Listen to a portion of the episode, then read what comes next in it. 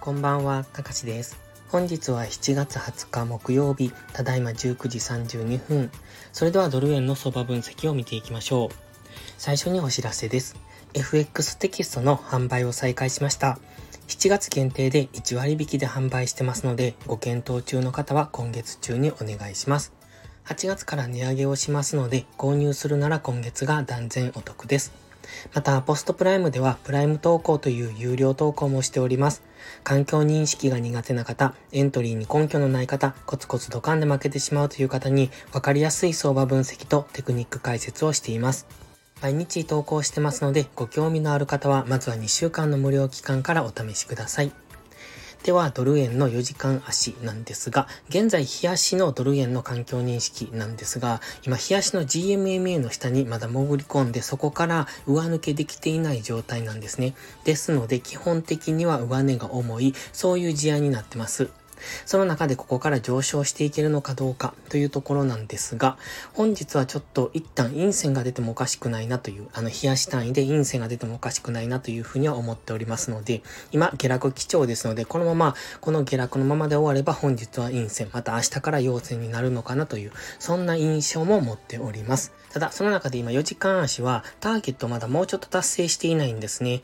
それが今、フィボナッチリトレースメントの38.2%、140.229という青の点線ですね。そのあたりがまずは上昇ターゲットと思ってますので、その辺付近までの上昇を今見ているんですが、まだもうちょっと届いていないので、まあ必ずそこを達成するというわけじゃないんですけれども、そのあたりは一度達成してくる可能性が高いとは見てますので、もうちょっとですね、上昇して、まずは140.2ぐらいのところから一度反発の下落をするのか、それともそこを上抜けていくのかっていうところを見ておきたいです。本日はかなり上値が重いんですが、ただ、ローソク足を見ていると、下髭の陰線、上髭の陽線みたいな感じで出てますので、上値も重いんですが、底堅い動きをしておりますので、本日夜ぐらいから上昇するのかなと思ってますので、現在地付近で15分足ぐらいで底固めをするのであれば、今日の夜ぐらいから上昇していく可能性は高いと考えてます。ただ、現在は GMMA 付近ですので、やはり上値が重くなってきているところですので、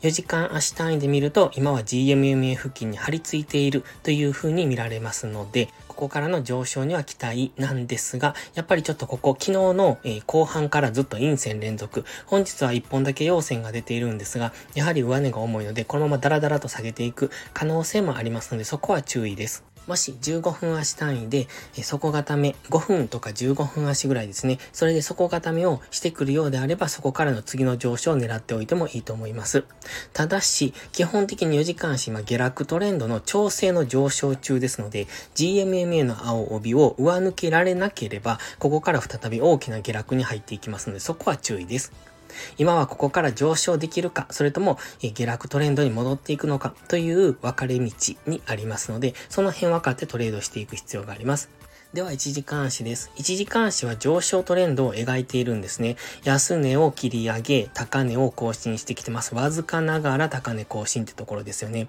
ただ、すごくわかりにくい動きをしているので、1時間足だけ見ても、あの、ここから一応上昇トレンド中ですので、上昇する可能性が高いとは思っているんですが、その中で、えっと、安値を更新したり切り上げたりというのを行ってますので、ちょっと印象としてはわかりにくいなと思ってます。えまず上上昇していくための条件っていうのが、昨日の高値を上抜けることですね。昨日高値を明確に上抜けられれば、141円付近までは上昇すると考えます。ただかなり上値が重いので、しっかりと損切りを置いた上でトレードする必要があります。また今日の値動きも、あの、朝一旦下落してそこから戻してきて今上値が重くなってという、行ってこいの動きになっているんですね。どうしてこんな上値の重い分かりにくい動きをするのかっていうと、先ほど4時間足の GMMA に接触してきてましたよね。そして、そのちょっと上に、日足の GMMA が通ってるんです。今、つまり、4時間足と日足の GMMA で、ダブルで上値を抑えられている状態ですので、